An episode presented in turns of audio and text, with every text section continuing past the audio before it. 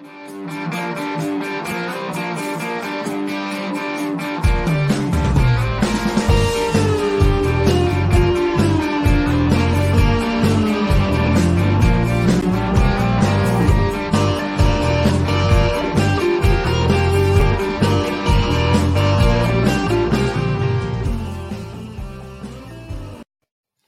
Welcome to the Mad Ones. I'm your sure I may not have a job, but I sure have fun host, Cam Harless. And joining me today as my co hosts are two people because I thought both of them could bring something really fun and cool to the table. And I know how excited Ryan is. So uh, tonight I've got Ryan Burgett being one of my, my wonderful guest co hosts, as well as uh, my buddy Zachary Coop Cooper, and I, I, gave I gave Ryan a nickname too, but I forgot to say it just now, which is Ryan loves Creed uh, Burgett. So right on. and who right doesn't on. love Creed? To be honest, and, I am trying to get in touch with Scott Stapp so that I can have him on the show, and it's I've I have no had no luck yet, but I'm gonna figure it out. Mark um, Tremonti um, is a great guitarist. He is. That is true. Uh, but uh, before we get to the show, like, I'm really excited about this show because um, I I heard of our guest when I was reading a book called The Unseen Realm by Michael Heiser, which is like a a paradigm shattering book when you're reading these concepts for the first time. These theological concepts just break like the idea of there being uh, and we'll get into it more, but the idea of there being watchers and just any spiritual being watching just freaks me out. So like you know i getting past that learning has been was really cool. But uh, this dude writes a lot of books. So but before we get to that um, i do want to let everyone know this show is 100% brought to you by the fans all six of you. Um, fans and patrons. So like hit hit like, subscribe, share the show with your friends. There are all sorts of topics we've covered, and it's just going to keep going. We're just going to keep talking to people that I want to talk to and have fun with. Um, it was so cool because when I was talking to Coop earlier today, he was so excited about this episode, and I'm like, that's me every week. I am every week. I, I really, I truly, truly am. Like uh, this is, you know, as I was studying Mr. Godawa's uh just reading up on his page and looking at some of the things he put out there. And there's a book of his because I run in apologetic circles I had already heard about. And I was just like, that is so cool. I, I can't, you know, that's I'm excited about this now, you know. Oh yeah. Well, I, I have something like that for myself every week, and it's gonna connect with someone every week. I hope. Uh, but if you want to help us out, if you want to join uh, my mission, you can go to patreon.com slash the mad ones and support us there. Uh, we also do you know zoom hangouts stuff like that in in the interim when i'm not making horrible content that no one likes but me. Um but uh, if you would like to help in another way we do i do make shirts. I'm going to be dropping a new tank top in the next couple of hours um, which is going to be exciting. Ryan may not like tank tops as much as i do but there's an inside joke tank top and you're going to love it.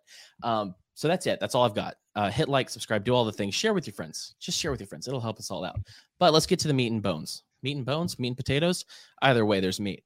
Um, joining us tonight is a man who who may somehow have written more books than NT Wright at this point, and I don't know how that's possible. Um, he he has written a myriad of books. He does lectures. He talks about the most interesting and thing in the world, at least to me. Uh, so joining us tonight is the screenwriter of To End All Wars, starring Kiefer Sutherland, the author of the Nephilim Chronicles, as well as so many other books, and a guy I definitely want to be friends with, uh, Mr. Brian Godawa. How you doing? Hey. the man, the myth, the legend. He's here. Oh, by the way, by the way, but technically, if you if if you divide up NT Wright's 800 page books into more reasonable page number books, he'll he'll have more books than me. That's true. Because I mean, the humility, the humility is awesome. so no, I'm I'm really excited to talk to you. Like I said eh, briefly in the intro, I read uh, The Unseen Realm by Michael Heiser a couple of years ago. And around the same time, I heard, I think Ryan told me, oh, there's a guy named Brian Godawa who writes books based on, you know, the Deuteronomy 32 worldview, uh, Genesis 6 and I was like that's fascinating. I need to read that, but I'm way too ADHD to actually get around to doing anything. Uh, but I I recently dug into it and read Noah Primeval and I was thrilled the whole time I was reading that book, Brian. Like I am duly impressed and I, you said you haven't thought about it in 10 years and i'm like this is new to me. How could this be 10 years for, for you since you've thought of it? Um, but thank you for coming on the show and i don't know if there's anything else you want to tell people about yourself before we kind of dive into the the conversation but no no that's good. Yeah well um actually i also um, discovered Michael Heiser, but I discovered him before he was famous because he was actually just um, I don't know where he was in his scholarly career, but he was working at Logos, I think, uh, Bible Bible software company, and um, I I actually discovered his the the Unseen Realm online before it was called Unseen Realm. It was called the Myth That Was True, I think, something like that and um, he was just working on it over a few years, you know. And uh, so it was just free online PDF, and I'm like, oh, this is cool, you know. And I was doing the research for um, for a movie script actually about Noah that I was working on, and um, that's when I I discovered that his his work, and it just transformed my whole understanding mm. of the Bible without uh, you know without changing you know um, Yahweh and God in the center of it, etc. But but um and and it explained it was the first really sort of uh, evangelical and orthodox uh, attempt at explaining a lot of the weird stuff that I had read in the Bible because I've been a Christian for decades, and so um, you know I was familiar with all the weird passages, right? And and you know the yeah the uh, uh, uh all of them from Genesis 6 1 to 4. That was the most weird, that was the weirdest one of all, right? Yeah. But um, a lot of the occultic ones and stuff like that. And so um, his his work actually was the inspiration for me in writing the whole all my series, you know. So his theologies would open my eyes, like Elisha's or Elisha's ser- servant, you know, opened his eyes that he might see the heavenly realm and stuff. And and when it did that, and then plus he brought out this storyline of of the Nephilim and how it yeah. wasn't just these aren't just oddities, but they're all connected in a storyline. And that was what blew my mind. That made me go, "Oh, there's more here than than this not Noah novel." Uh, well, it was a it was a script at first, and I found out Darren Aronofsky was was making his movie, and I I knew okay, I'm not going to be able to I'm not going to be able to get my movie made. So right. I just converted it into a novel in order to beat him to the punch, you know and um, because I was worried that maybe you know maybe that he would have had some similar things that I discovered, and of course he didn't. Thank God. the good oh, guys, Lord. the good guys yeah. protecting everyone from God. Yes, I mean, exactly. Talk yeah. about flipping things. The rock monsters, down. and yeah. So, um, uh, have but, to know what you thought of that though. When you did you oh. when you saw that movie, like what was your what, so what was your, with his or Noah with his bow and arrow going through the through the woods at the beginning. Hunting. Yeah. Well, yeah. the the visual side of that was cool, right? Because I mean, yeah. you know, in some ways, I yeah, the visualization of that was cool, and um, I, I like that, you know. Um, but I actually had gotten a hold of the script um, when it was being made, so I wrote a article on it that went viral on Breitbart and it was an analysis of the script, you know, and and basically, you know, I could see right off the bat that it was a environmentalist um, parable, turning the Noah story into an environmentalist parable. So it was was Earth worship, and so um, I wrote all about that, and it got you know got a lot of attention and stuff. So I believe um, I read that yeah, you probably did because it got out there. Because uh, it was, you know, the debate was big, was huge about Noah. Yeah. Of course, that wasn't even in some ways. Well, that was, uh, yeah. Of course, that is the one of the worst components of it. But obviously, making God out to be, or making Noah out to be more compassionate than the Creator, you know, and uh, and making him a crazy madman and all that kind of stuff, you know, obviously. But but the deeper uh, philosophy of what was going on there was definitely rooted in his atheistic uh, environment, uh, mm. earth worship. You know, so he's, um, he's obsessed with biblical themes, though. Like yeah. I haven't watched Mother, but everything that I've heard about that is just he's yeah. trying to retell Genesis in different ways, but making it yeah. awful and atheistic. Yeah, well, he reminds me a lot of Paul Schrader. You know, Paul Schrader is a, uh, you know, he's the guy that wrote Taxi Driver from, you know, obviously so long ago, but it's such a classic. And then he ended up, um, even more recent years, he's done um, uh, The Exorcist Three, which was actually pretty good.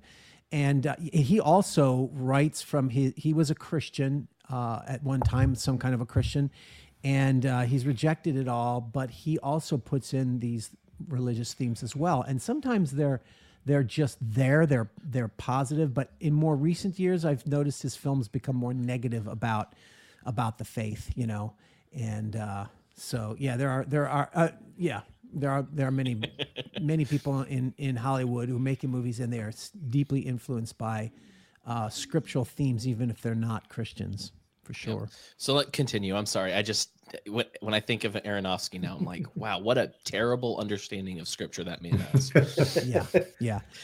He doesn't make a lot of good movies either. I mean, some of them have been good. The Wrestler was good, but um, a lot of his stuff is just sort of uh, self indulgence and such. And I actually thought Mother was pretty self indulgent. Um, you know, it, there was some creativity to it, et cetera. But yeah, it was definitely a, an attempt to smash the patriarchy, which is what the Bible is, you know, that kind of thing. So, hey, uh, want to bring up this was my first book that I read, Hollywood Worldviews, back in 2002. I bought it when it came out. It was at the Christian bookstore. I thought that looks interesting. I'll read that.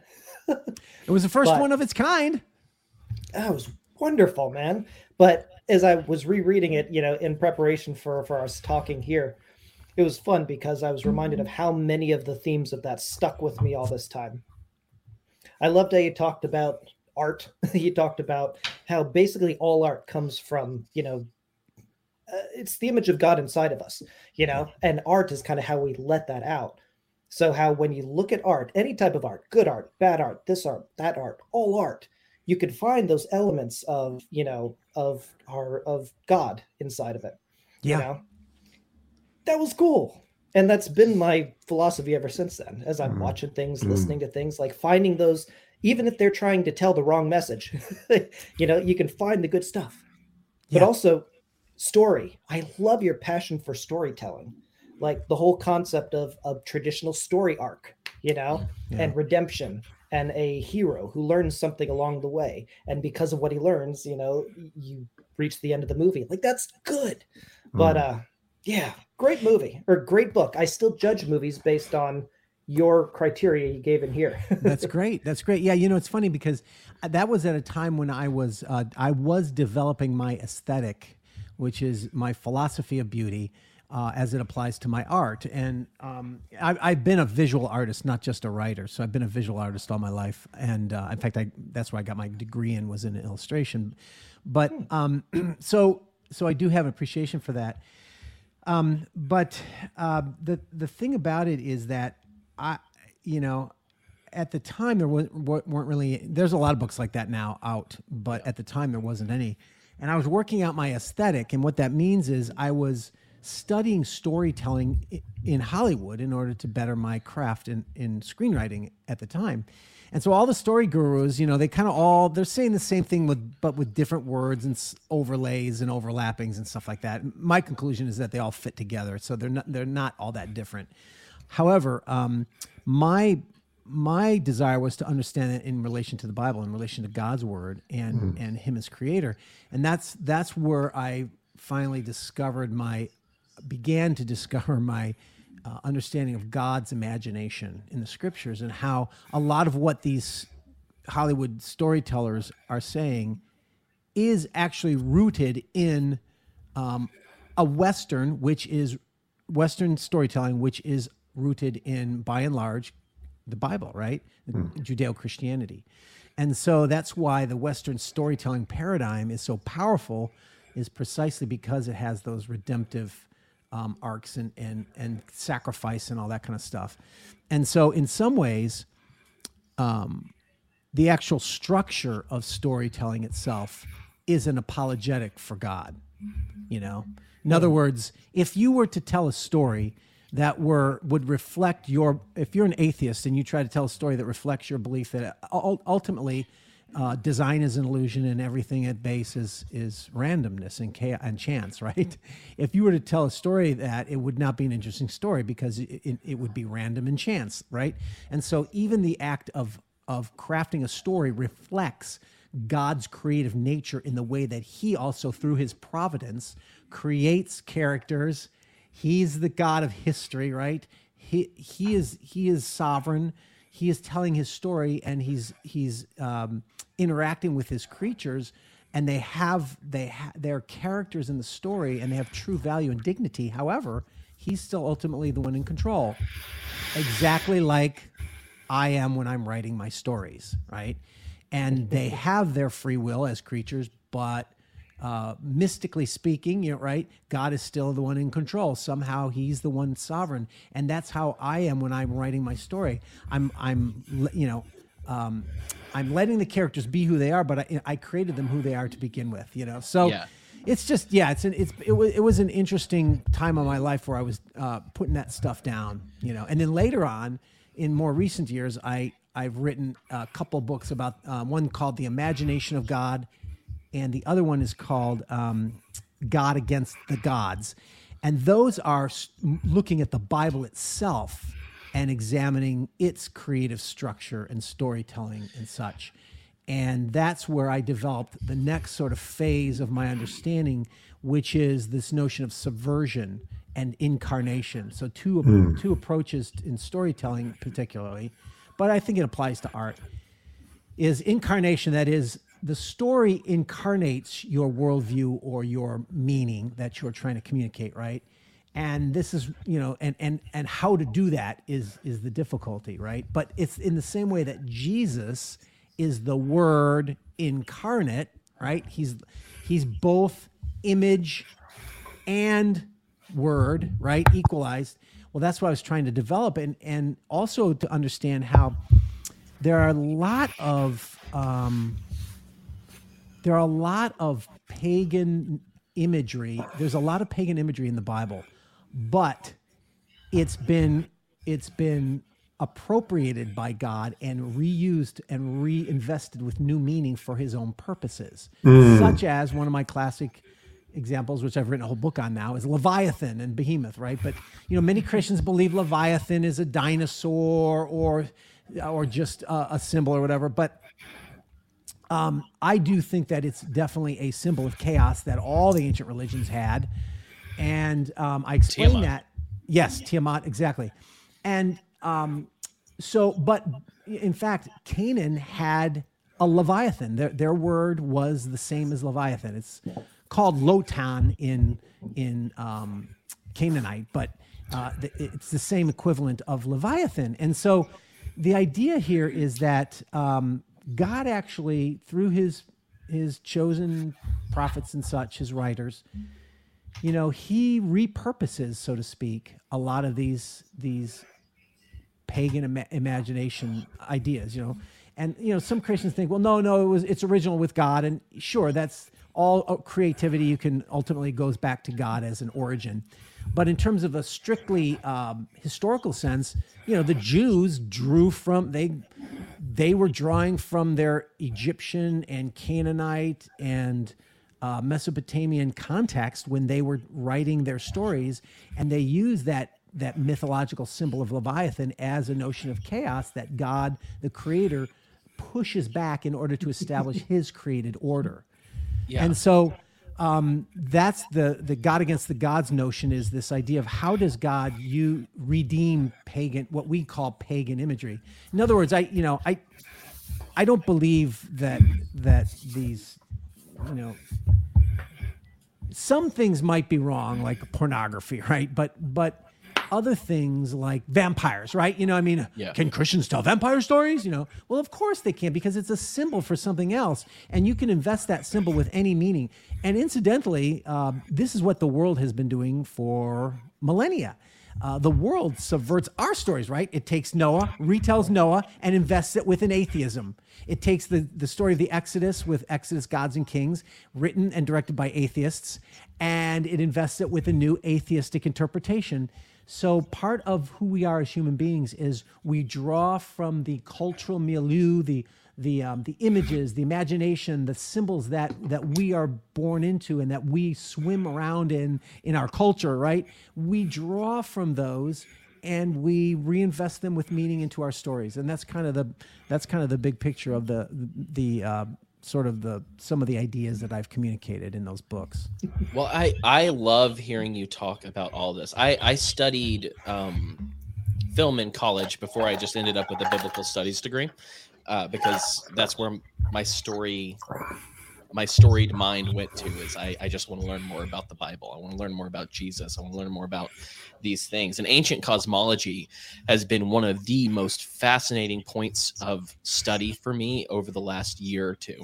I love hearing about this stuff. And it's like you mentioned you know the bible subverts these ideas. And i had a conversation with someone not that long ago who was like i I don't care if you're a young Earth creationist or a de- you're into deistic evolution or whatever. I don't care. I don't think that's the point of Genesis. Genesis is Genesis is a a polemic in a sense. It's a setting of the record straight. It's a it's a taking the mythology, which goes far beyond the Semitic regions. Like I, I saw that you were doing some books on the Egyptian mythology, and I'm like, I want to see you you hit the uh the Norse gods at some point because that's so fast. That's so, so fast. Because you said Lotan, and my brain went to the Jotun, which are these chaotic uh, frost giants.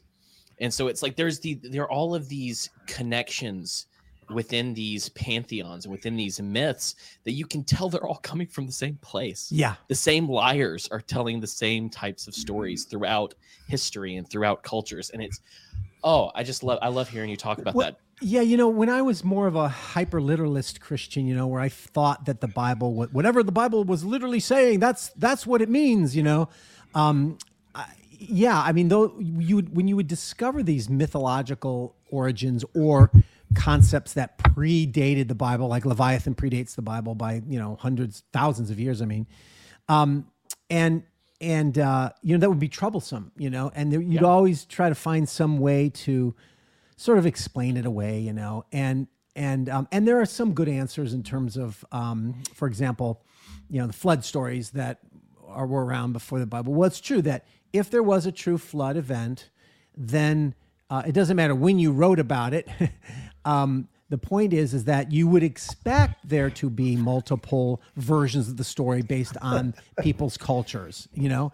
And that used to be a difficulty. It's not so much anymore. But that's one example of of how it works, and um, and and that that was a that was a transforming moment for me because that allowed me to be able to uh, read and appreciate these other pagan cultures, but in context with the Bible. And oh, and the other element was, um, and it would make sense that that if angels really did come down from heaven in time and space, um, it would make sense that we we would see examples of the gods mating with women, right? In in right. many mythological stories, and so that no Zeus longer, yeah, exactly. all over the place. All we all we certainly do. We definitely yeah. do. So, uh, and and the point is, is that the question is not, and of course, then the atheist or the secular um, mind would then say, ah, yes, see, this proves um, evolution. We show we show that it evolves from older cultures, and then they pick it up and they adapt it to their own culture, and then other and then finally the Jews picked it up and they adapted it, right? And of course, there there is some of that.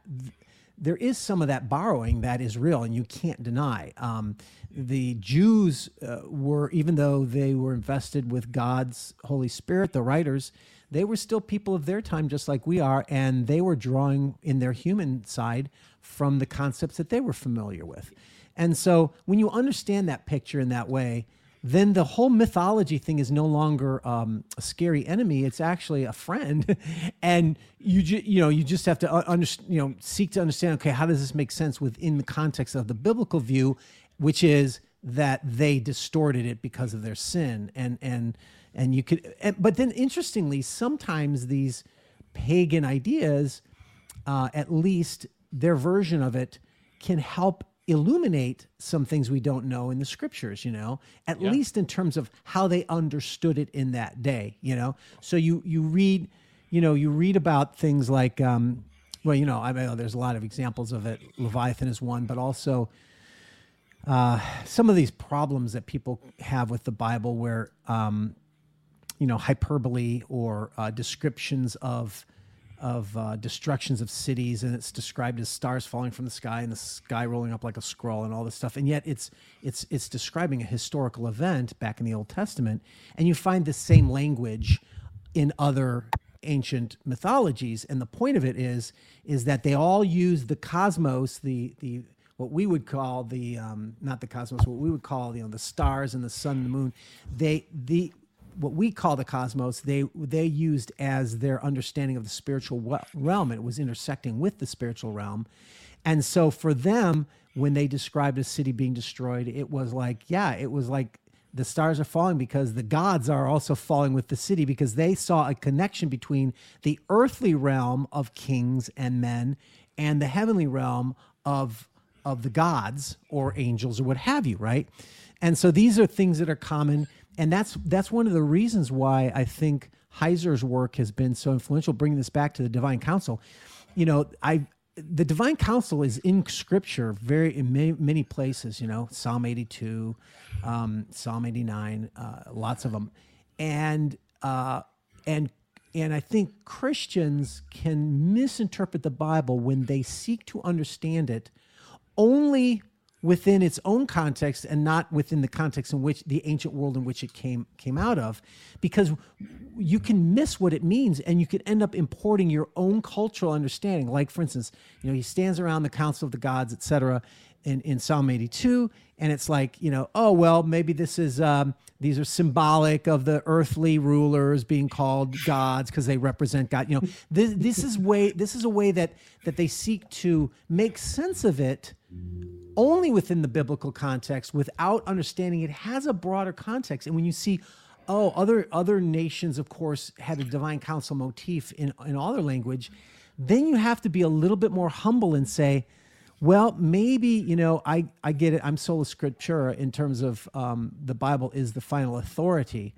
Um, however, people don't even realize that there are many many biblical words. They, some of them they call hapax legomena. I think it, I can't. I, I don't know. I can't remember the exact term, hapax legomena, but they're unique words that only appear once in the Bible, and and there are many. Arsenokoitoi. Yeah, Paul's word. That's yeah, that's yeah, a port. Yeah, that's a portmanteau. Yeah. Yeah, and and there are many Hebrew words that they literally don't know, but they make guesses. But when we read the English Bible, we think this is what it is. Yeah. And it's not until you look into it, you realize, oh my gosh, they're not even sure what a lot of these words are. You know, like in various passages, like, um, you know, like, like, uh, uh, Isaiah's passage talking about the the the basically the the satyrs in the desert and and the owls and the and and all these it's describing these so-called animals of the desert but they're really not. If, if you look back into it, they're more demonic images, right? And yeah. so, um, in fact, they've even changed the satyrs, which are you know pan like like creatures, right? They've English translations have changed that to be like uh, goats or something like that. You know, yeah. like, what? No, and and so yeah, so so my point is is that those who say, oh, only the Bible, and if you draw from other pagan sources then that's not uh, you know that's not honoring to scripture you know what i'm saying well they don't realize that the bible they're reading is actually influenced by other pagan cultures because they they they decided on some of the decisions of these difficult words based on going into aramaic or into the Canaanite language, which is a, a, pagan culture, and and it has the language is rooted in in paganism, right? And so even the translations you're reading of the Bible are rooted in dr- understanding the text in its broader ancient context. So, and I bring that up because that's becoming, you know, uh, Heiser's begot Heiser's view has be, become quite popular, and a lot of Orthodox Christians are seeking to, you know, try to, you know, answer it or discredit it or whatever.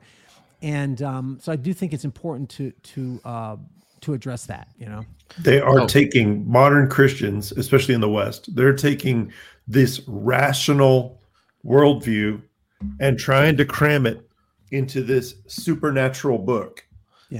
Yeah. They are trying to that's that's what I see and I'm sure Cam sees it and I'm you know Oh, yeah. uh, it- it's neat to meet somebody who's had uh, been so influenced by Heiser so early. Yeah. Well, and not just the translators, like the characters in the Bible are influenced as well, Mhm. which is something you brought up earlier. Like Abraham, God says to him, "I want you to sacrifice your son," and Abraham doesn't go. Are you a are you a freak? What's wrong with you? What kind of what kind of horrific freak would tell me to murder my own child? It's like, oh, you want me to sacrifice my child? Yes. Okay, you know, and he heads All up right. the mountain because that's we look at we look at that and we see God is this barbaric freak, but you look at it in the context of world he was living in. He goes, oh, well, that's that's what you do. God eventually asks for that which you most value. God's asking for my child, but then he goes to the mountain and God provides, and he goes, wow, you're the God who provides. He just learned a. a tr- a s- a truth, something new about God. God just revealed hmm. something new about him. So, in the context of of the world they lived in, that's a huge message. That's amazing. God's contrasting himself with those ancient cultures. But you have to think in terms of the the world he was living in in order to actually catch that. Well, and- and- like, what's the Well, point? I was gonna say, not even to mention, he then gave his own son in place of. I mean, like it, it all ties together. It's it's it's Yeah. it's such He's a beautifully God written. it's such a beautifully written book over thousands of years. Like how how does that happen?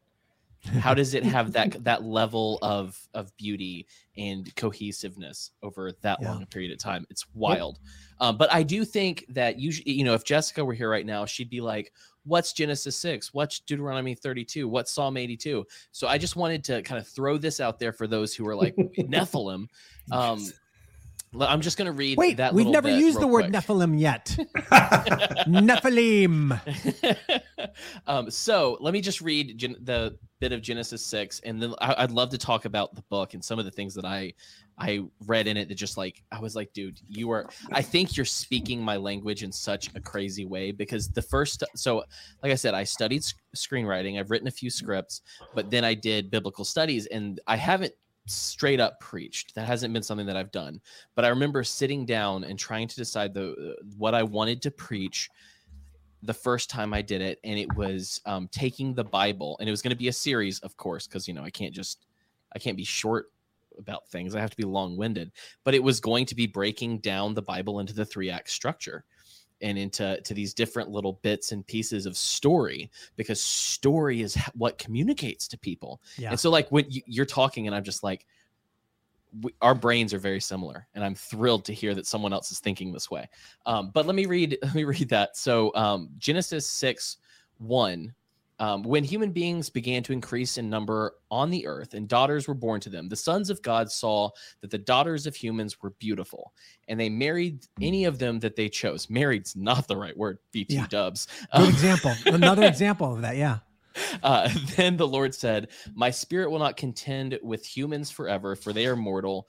Their days will be 120 years. The Nephilim were on the earth in those days, and also afterward, when the sons of God went to the daughters of humans and had children by them. They were the heroes of old, men of renown. So, this, you know, Genesis 6 4, to anyone reading that doesn't know, is just like, What is this? And so I remember hearing you know three or four different explanations when i was a kid that oh no well you know this is about the sons of seth that's the Yeah. sons of god it's it's it's uh, adam's lineage through seth that's what this is because we don't It's want to deal Pathetic though. right It is. we don't want to it's deal such with a this sad, like, really, guys. that's that's the Kool-Aid answer. That's shut up and drink the Kool-Aid. This is Yeah. the answer. Yeah. right um but you know th- there's there's you, so i read your book uh and i'm i'm in the, i just started enoch i was kind of i'm not gonna lie a little disappointed that i didn't get to keep going in the story to the next person so i'm i'm, I'm glad to go to enoch though but i was just like oh man i just oh i want i want to go past you know Yeah, some people have said that they've read Enoch first, and it's great that way. Um, it just wasn't the way I wrote it. So I, I when I wrote Enoch, it had to be a prequel in a sense, you know. yeah well you Uh, but- gilgamesh is after that and i'm just like how Yeah. how's he gonna do this i'm i'm i'm fascinated to figure out how you tie in gilgamesh Well, if I, I, actually my goal was to to be as close to the to Gilgamesh as possible, and so uh, if you've read the, I recommend reading Gilgamesh because it reads like a modern day hero story. It's just amazing, you know.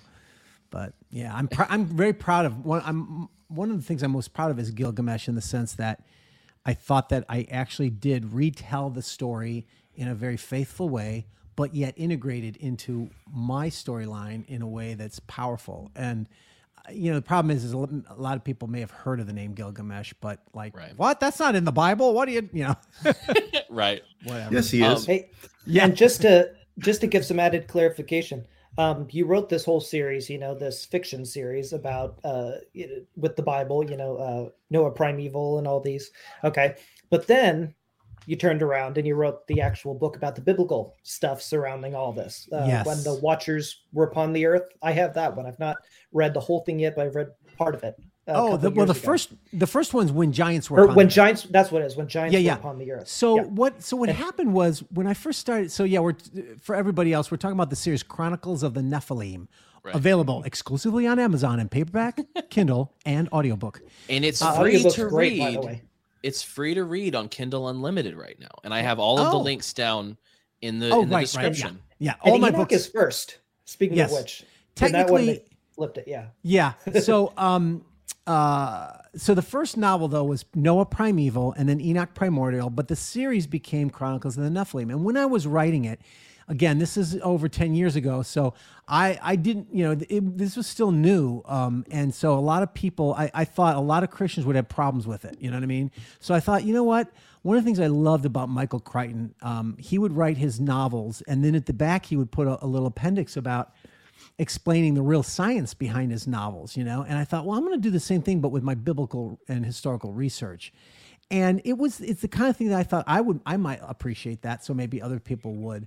And so at the end of each of the novels in Chronicles of the Nephilim, I do have the appendix explaining some of the, some of the research behind it.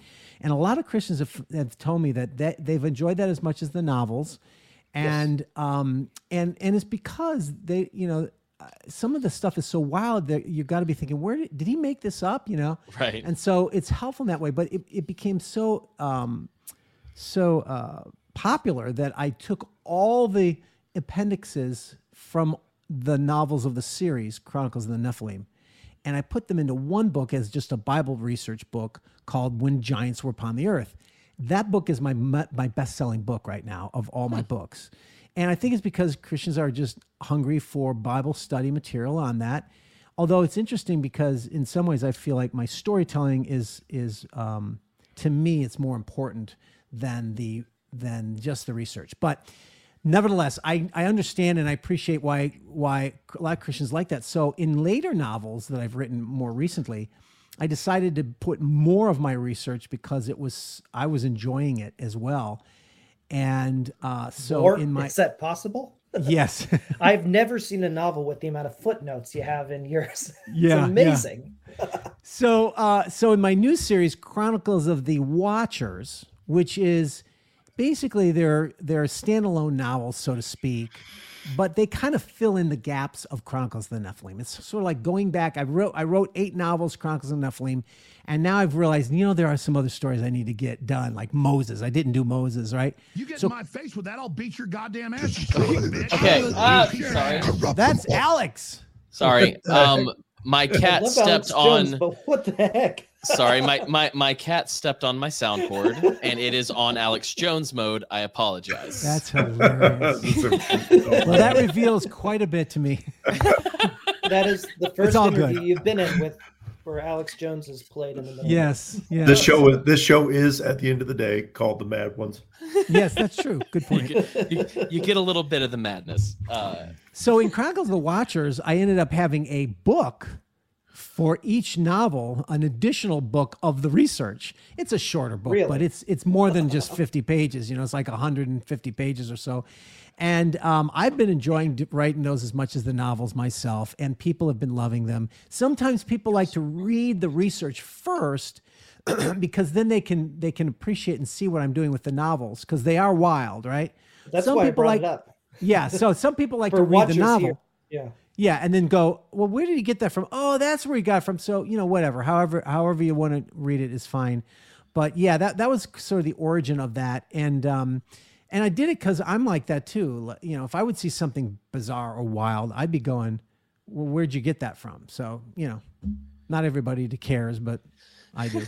no, I mean it's it's helpful because I mean like there are certain things that come up that I'm just like I can't I know I know that he's drawing from history, but holy crap. Yeah. Um one of the things that I wanted to bring up is I really and you may have to say the names because I'm I'm terrible at this. But one of the one of the small little pieces that I loved was your naming in Noah uh primeval these characters that were tied to the gods because you know if you look at in, in the bible the naming of angels and and uh you know different people. You've got ezekiel you've got israel you've got raphael all of them ending in l. And why is that? And also look at elijah which is elihu elihu which is taking on the name yahweh after a certain point. And Yeah. so all of these names that you see in the bible that end in l are directly tied to god and who he is and you're named with that i forget the word for it but they're named with that connection to god the god of the bible the actual real god. Um but then you have like uh, log uh i can't say the name.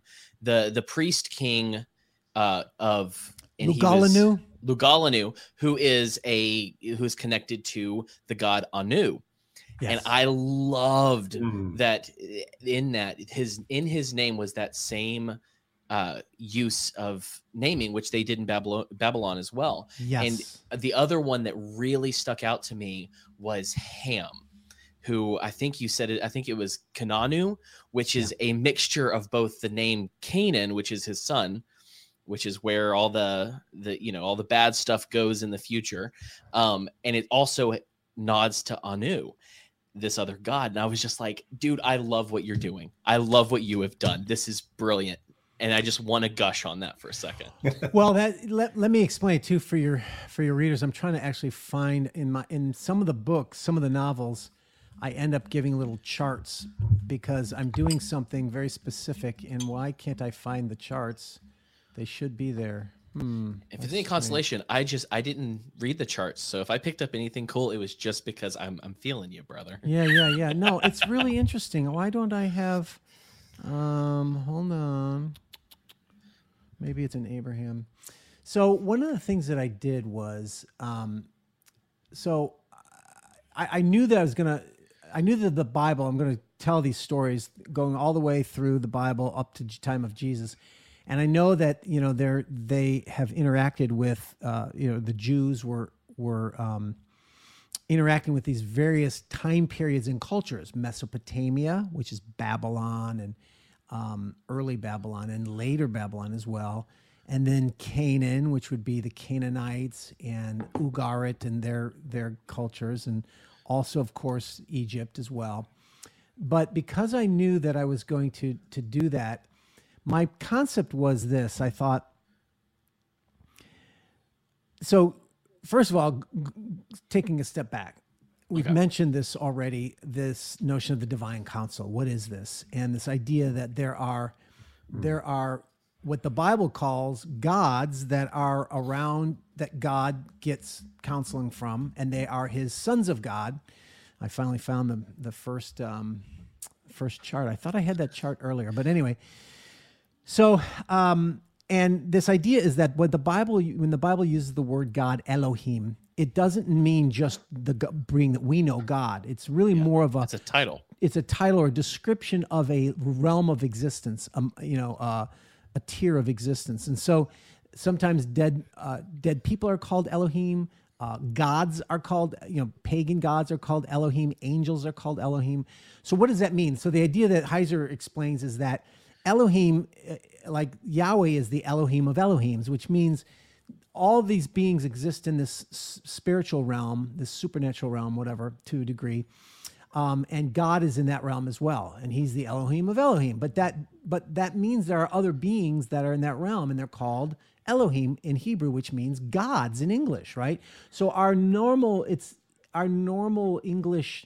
The way we've been raised to understand monotheism is that no, there can only be one God, and all the other pagans are just false ones or whatever. But that's not the way that they spoke back then in the ancient world.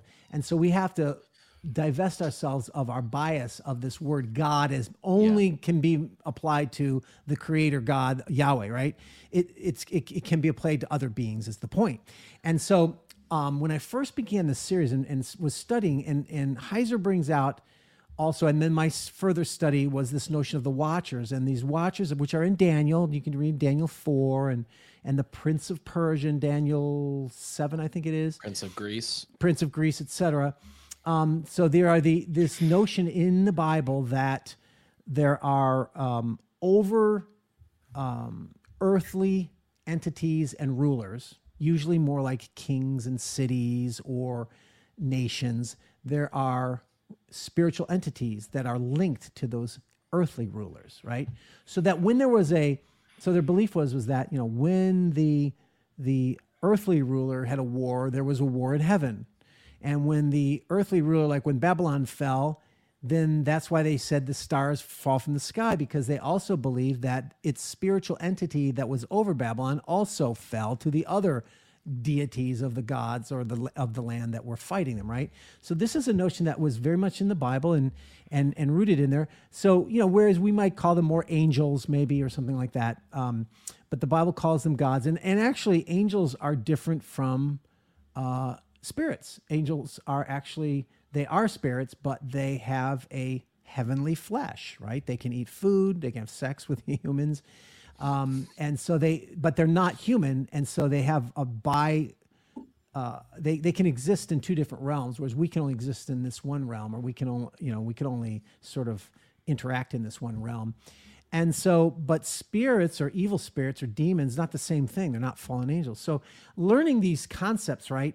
And and then this notion of, well, if if there are ancient rulers, if the rulers of ancient earth had spiritual entities over them, what what is the point, right? And I mean, does that make any theological sense? And the key to it, of course, comes in Deuteronomy 32 and 32 8 where it says when the most high god gave to the nations their inheritance by the way that word inheritance is rooted in a concept of land and uh, and power and such when he divided mankind all scholars will tell you this is a reference to babel right? When he divided mankind at babel he fixed the borders of the peoples. In other words the nations that we read about in genesis 10 according the nations are the borders are fixed according to what? The number of the sons of god. But the lord's portion is his people. Jacob his allotted heritage. What does that mean? And you know heiser explains this and i also go through an explanation of this as well. But the basic idea here is that is is that the the according to the bible the there there was israel god's people and then the gentile nations everybody else. And they conceived of there being 72 or 70 na- gentile nations according to genesis 10 right? And so they always saw the gentiles were everyone else going to hell basically and jews or the israelites would be god's people. And so this concept is is that those those pagan nations then because they rejected god at the tower of babel right they kept falling away and god finally said okay look i'm going to separate you and i'm going to place you under the authority of these these sons of God that you're worshiping to some degree. And the sons of God are these spiritual beings from Genesis 6 that you read that came down from heaven and had sex with women and and and they bore them the Nephilim, right? So it's tied in with all that. But the idea here is that there are these spiritual entities that the Bible itself says are over each of the Gentile nations, or maybe their ruling authorities. And so my premise of Chronicles of the Nephilim was well, the, the connection that I bring to the mix, the, the sort of like the unique original thing that I brought into this whole realm was I thought, well, what if the gods, the ancient pagan gods that people worshiped, those gods of the nations, what if they were these sons of God that were over them, that God placed over them? And how would that how would that operate? Well, it would make sense to me that if they're wa- worshiping these false gods, um, that these beings would take on these identities for the sake of drawing worship away from Yahweh unto themselves. So you've got the Greeks worshiping Zeus, right? You've got Canaan worshiping Baal, Israel, um, uh, Egypt, you know, worshiping Ra and Horus and all this. And so these were the premise was what if these entities were rooted in some demonic reality? Yeah. And that's not entirely made up. I actually also drew that from the Bible. Now, I'm not saying my my notion and how I play it out in my novels is the way it really was because I just don't know. And I had to speculate, and I'm writing fiction. So the point is, my novels are not historical fiction, they're theological fiction. I'm trying to tell history, but through a theological lens, like the Bible does. So in Deuteronomy 32 17, he's talking about the um, Jews, the Israelites coming into Canaan and falling away from him, Yahweh, and worshiping these other gods. And he says, they, the Israelites, sacrificed to demons that were no gods, to gods they had never known, to new gods that had come recently, whom your fathers had never dreaded. So what he's saying here is like they they went into this new land of Canaan and they fell away from me, and they and they were sacrificing to these other gods, but those gods were demons. Now. Yeah. I don't. Uh, the word demon shedu in Hebrew is not the same as what we think of demons now. It's more. I would say be more accurate to say they were demonic meaning yeah. they were evil and such because they're very different. The sons of God are different from demons and spirits and stuff like that. But the point there is is still the, the case. And so that was the premise of the whole series. So so I said, well, if I'm going to be going into all these different cultures, I'm gonna have to learn all their gods and all their and and you know and and their mythologies to, to see how how can I integrate that into my story in a way that explains it within uh, within the submission to Aslan. You know what I mean? Right. In other words, Aslan is the god over is the the god over all those mythological types, and so um, so the first you know series Enoch and Noah, it's the most ancient, so it takes place. You know, I, I have it roughly around the time of ancient Sumer, so I had to find those deities of ancient Sumer like Anu, er, uh, the city of Eridu. Um, Inanna. Inanna, right, exactly. And then later on in other stories, when they get into Canaan, the, the chief gods are different. They're Baal, Ashtart, right? But the point is, is a lot of these gods have a lot of cross pollination and sim- similarities. Some yeah. of them are actually uh, taken from one country, brought into another. They mix and match them, and you know, a lot of it's made up stuff, obviously.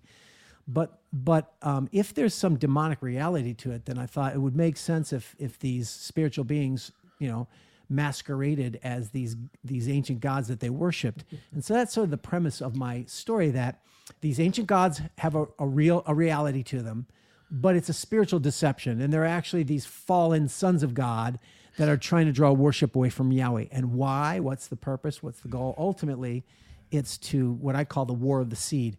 They're, they know about the coming um, uh, the coming Messiah, the one who would um, uh, defeat the, the serpent, right? Crush the head of the serpent. And they had a sense of that. And so they were tr- trying to stop the bloodline, basically. And that's the premise of my of my whole series. And that's the the spiritual. They don't know all the facts that about what God's doing, but they know enough to try to stop it and, and fight him and stop Messiah from being born. Yeah. And so that's that's the big story principle, but that all ties into what we originally started about with the Watchers and such. and it's not just this like, oh, Watchers, giants, like strange anomalies. No, it's all tied into the theology of the Scriptures, which yeah. is the thing that is so fascinating to me. Oh, me too. Like I remember um, before I read your book, that was kind of one of the things that I'm sure Ryan can tell you. I, he's heard me say. Mm-hmm uh, in the past is what horrible gods are over America with you know like uh, different things like because you know you see I, I saw the prince of persia i saw the prince of greece i saw these different concepts and i was like there's clearly a you know paul talks about um our our enemies are not flesh and blood but principalities and powers rulers in the dark places. And it, it's like th- there's clearly this demonic activity going on over these nations. And so, like, when I'm reading what you've written, when I'm hearing what you're talking about right now, I'm like, this makes so much sense to me. And have you ever, and this is kind of tangential, I don't know if you'll appreciate this question or not. Have you read American Gods by Neil Gaiman? I've not read it, but I've seen the first two seasons of the of the series. Okay, I didn't. I I read most of the book, but I didn't watch all of the series. But the concept of that is that when people moved to America from different regions, they brought their gods with them, and so you know. Now, of course, uh, he's Gaiman is uh, most likely an atheist, right? So he's. Right he's operating at these are metaphors, right? Right. These are metaphors for the cultural values, uh, and and and th- that's fine. I mean, I get that too, right? Yeah. So so, but that's what I what I appreciate about that that story is you're right. He's using our concept, but he's using it as a metaphor. But it does capture a, a lot of what we're saying. Yeah. What's, what I find fascinating is even though he was is probably you're probably right. He probably I think he is a professed atheist. But isn't it fascinating that he's still yoking onto you know Christian religious concepts and he's creating his own little religion fantasy world? Yeah, I Isn't that think he's- fascinating. Even you- so, I think he's right.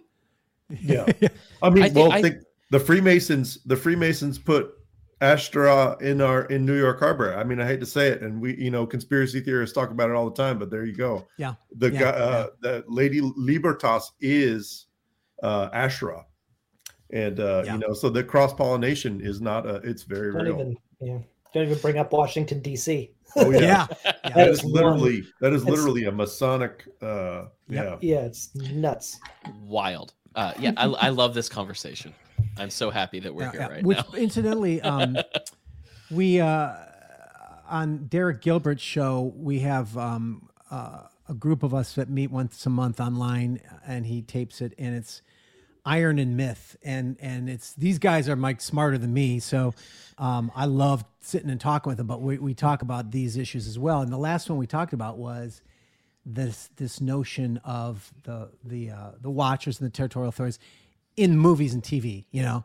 And we talked a little bit about um, American Gods, and we also talked a lot about Marvel, you know, and, and obviously superheroes. Of course, we've all, you know, I've been saying for for you know decades that yeah, superheroes are kind of a god substitute, but now I'm convinced that they're it's not just metaphorical, like you know, in a secular culture or man's religious impulse, we tend to tell stories that sort of reflect that religious notion of gods and and men who are greater than us, but but in a god sense, you know. but now I'm I I I- I feel like it's coming to a very negative culmination um, and they're becoming more explicitly religious in marvel right Not Dude, just did you see Eternals? Yes, exactly. Dude, that it's, was it's pretty like much the anti-you. It's Exactly. amazing. It is Exactly. the anti-you. That And- blew Shocking. my mind hearing the name. Well, uh, slightly different, but Tiamat. yeah, and Gilgamesh and all that. Yeah, yeah. So, so my point is, is they're becoming more explicit about it. But,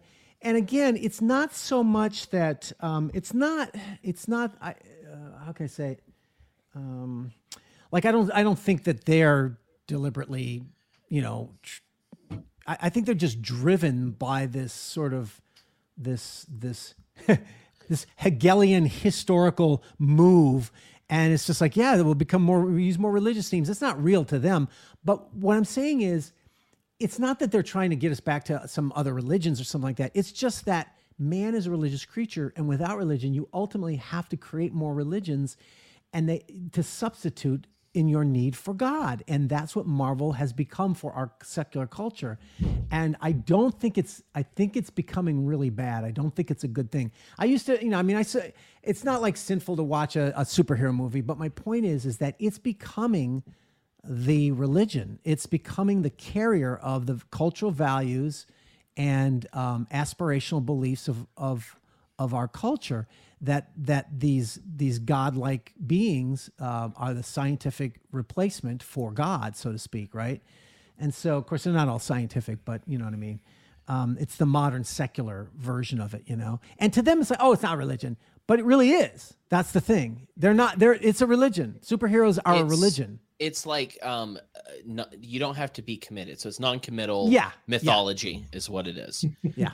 You- and one you- thing, go I'll, ahead. I'll point out. I'll point out based on what you said before. You can kind of see the Christianity through these these uh, themes of redemption and of growth. But what do we see in movies like Frozen? We see anti-redemption. We see they have identified those Christian themes and they are viciously Subverting attacking them them. all right now, aren't they? And I'm sure you who have a background in screenwriting have, have seen that. They are now trying to, oh no, every you are just fine the way you are. yeah You were already equipped. Rey, Rey of Star Wars. Yeah. She was fully equipped from the moment that she she has no character arc. She has no redemption. She's It is woke. just she's awesome. She's woke and she's great, and that's and that's Well, it's it like is right that. there. But there's a big problem. She's white. So I'm sorry, true. you guys, but uh, that makes Star Wars a racist, patri- racist. part of the racist patriarchy that that um, uh, internalizes the the oppression. And uh, yeah, yeah. Man, yeah. Well, it's like that new that new Thor movie. I Yeah. watched it and I was so frustrated because it's like, you know, they've they've taken because I do think that you're right. At some point, it was just kind of fun mythology, Yeah. kind of thing. But Yeah. now it's like they have to make their stupid freaking points all the time. Stop making the. I'm frustrated. Yeah. because like I have a little Mjolnir here on my arm and it has Oh. nothing to do with the Thor the god. It's just like it looks cool. I like it. Yeah. You know, I like hammers. Whatever. I get it. Um, but you have one hanging on the wall behind you. I do. Um, but no, it's it's it's like I watched that freaking movie and I was just like, you know, it wasn't even the most preachy of them. But Yeah. at the same at the same time, they they put enough preaching in there for me to be like, you've Yes. you've messed up this movie. It's no Yeah. longer what I came for. Yeah, I, I, I'm just not interested in Marvel anymore. And and you know they're building, the, you know, it's all about the Marvel universe. See, that's the mythology. They're building a complete narrative that is a meta narrative to explain the world. And this is where mm-hmm. they're they want to get their they want to get their spiritual hunger satisfied from the imagination. Because that's all they have. That's all they believe in right? There's nothing there's nothing transcendent. So this th- this is becoming this the god substitute that is not it's not a yeah it's not a good thing. Yeah, They it's, even it's make- so gay. if you're if you're a big fan, if you're a big fan of Thor Ragnarok, like I was, because I thought Dude. Thor Ragnarok was just That was a fantastic movie. Did Yeah. you catch the retcon? Uh, spoiler alert, don't care. If you didn't see either one, eh, sorry. But did you see that in Thor Ragnarok, the, the rock guy, I'm sorry, I forget his name right now. He's Korg. Korg said, I had a mother.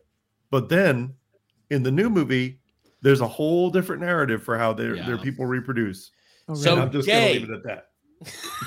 just gonna But once Yeah. again, the but biggest at the same time. they're sacri- I mean, they're putting all this other stuff in, like you said, it's their with their worldview becoming flesh. But um, yeah, it's just bad stories though. They don't even Yeah, that's the thing. try and tell good stories. There's no no Yeah. real arc to it. There's no real hero. There's no lesson learned that makes them Mm. reach the Or- conclusion and find redemption. or There's it's nothing. woke it's all about the wokeness and yeah i i couldn't make past like 15 minutes of thor mm-hmm. uh, it was the new thor it was just so ridiculous to me they're the they're all just part- ridiculous The best part of that dadgum new movie was the last five minutes. oh really The last five minutes, I would have watched an entire movie of mm. that crap. But the rest of it, I, I didn't care about it I agree. whatsoever. I Oh, thought Christian Bale's I- character was great. Um, I was going to say, oh, did you watch sorry, it? Cam, don't mean to interrupt. No, you. no, no. You're good. Go for it. I was moving on past Thor.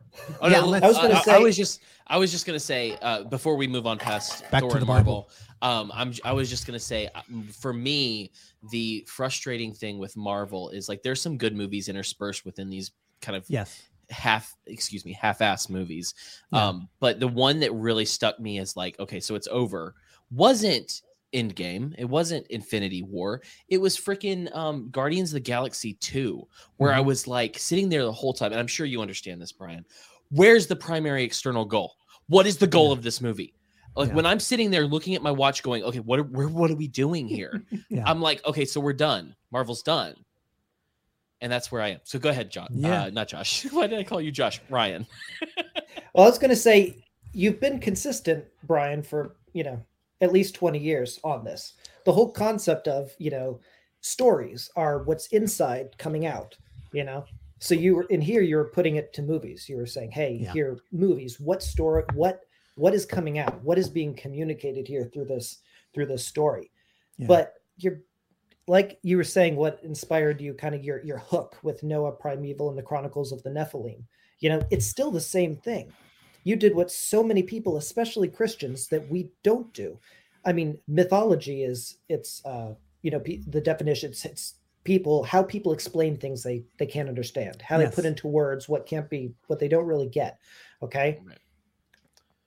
but th- they come from something you know you if that's the definition that means there's something behind it so what's behind it and there's way more non-christians who ask that question than christians and coming at it from a biblical worldview and asking those questions that is so unique and that is Yeah. so cool Yeah. And so, so when when you I just i love that each novel you read, um, when you, um, how can I put it? Like, so, so for instance, you know, the story of Abraham, right? So he takes place around Babylon and I, I link him into the time period where Nimrod's still around. There's scholarly speculation about that. Who knows? But, but I have him in the time of Nimrod because there are some ancient Jewish, you know, tales that have him in the time of Nimrod, right? So, so I, I do that.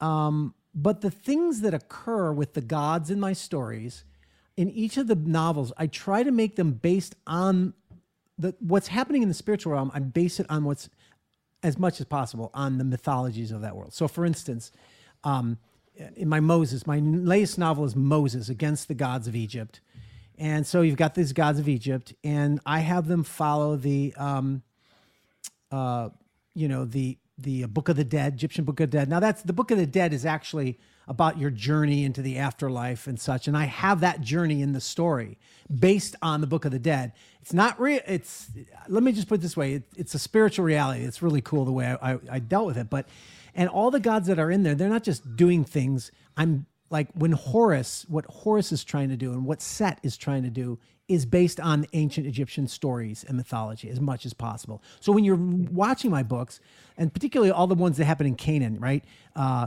which will be Joshua um, Valiant, Caleb Vigilant. These are the the conquering of the the the um, you know the tr- Canaanite tribes. It's it, it, yeah, the conquering.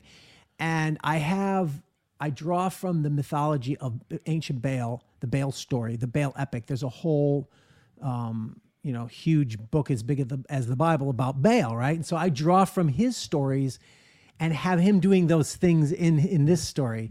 And so you're really gonna you are gonna learn a little bit about the the kind of mythology that it is. But yeah, like you said, it's ultimately though at the service of the scriptural worldview. So well it comes from something you're asking where did Yeah. these come you know what what's being communicated here I'm not that original. well if that's if you're going to go by that then the bible's not that original either but Yeah. it's it, like yeah it's everything fits together it's nifty but yeah it's fun We we well- have to. Oh, I'm Go sorry. ahead. No, go we ahead. have to we have to touch on your background. I'm a writer. Cam is a writer. You're a writer. I don't know, Brian. Are you a writer yourself? I don't know. But I, I wanted to talk. I had to ask uh, at least a question about like your background as a writer. Which came first, the chicken or the egg? Were you did was it screenwriting first? You know, what kind of like your journey as a writer?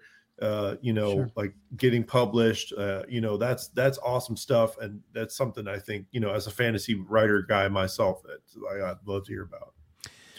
So I started out as a visual artist, and um, but interestingly, in college, uh, as a Christian, I want I have I've always had a passion to bring the gospel to the lost, and in college.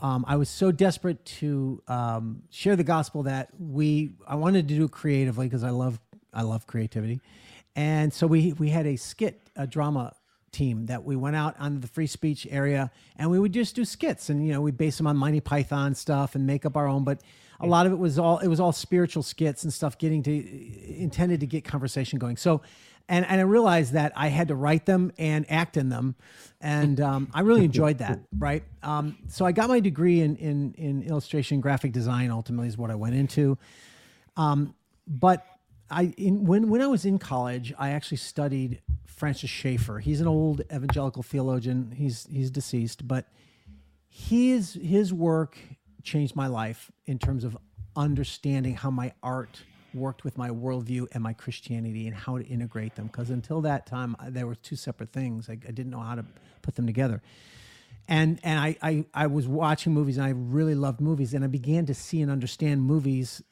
from a worldview perspective because of Francis Schaeffer and H.R. Rookmaaker, and um and I started getting a burden and a desire like I want I, I would sometimes I would start to cry at a movie because I would see how powerful its secular theme was and thinking I want God's theme to be up there on the screen in a powerful way. Mm, that's awesome. Right? and that inspired me to to look into um into into movies. And but the thing was you know um i knew a little bit about the artist's life and i knew that as a graphic designer i could have a good a- an okay job and and be fine. But a lot of other artistic endeavors are starving artists right? And and i knew hollywood was about that and as i looked into it and I realized, well, you know what? I'm going to just do it on the side, and I'm going to learn about screenwriting on my own. I'm not going to go to college, you know, spend all this money to whatever. Waste of money. Yeah, yeah, exactly. and I'd already graduated from college anyway, so I had my degree and, and such, and I got married, and um, so I was doing it on the side, learning screenwriting on the side. I did it for many years, and before I got my first movie made, which was To End All Wars, two thousand and one. I have so many questions. But in that time period, so I I was that's when I was like studying storytelling for Hollywood, and and then like I said, then um, around the end of that was when I got inspired to well, let me put this down into into a book, and um, that was right around the time that my first movie came out, To End All Wars, and so interestingly, I was a nobody um, until my movie until I got a movie made. Then I'm like, I go to university. And I'm like, okay, well, oh, you you wrote a movie in Hollywood that's got made. So I pitched them my book, and they they took it, and so they would have taken. They would never. I'm, I'm the same person I always was, but because of, I got I had accomplishments, and that's that's how that works. Yeah, you had Jack Bauer on your side. Yeah. So, I, yeah, I, I, I so I had the um, um, the the the respect of of of accomplishment, and that's what enabled me to get published. And so, and then I, after that time, I, I later I, I had one other book that I published. It did not do well at all um, with with um, InterVarsity, but so th- that was that. And then I focused on the screenwriting, and then so I had a day job, but I learned early on from people in the business you got to get out to LA. That's where the action is. You can't. Yeah, there are some rare cases where people sell a screenplay from somewhere else, but you got to be around the action. You got to be. It's it's about meeting people, knowing people, who you know, and stuff. It really is legit.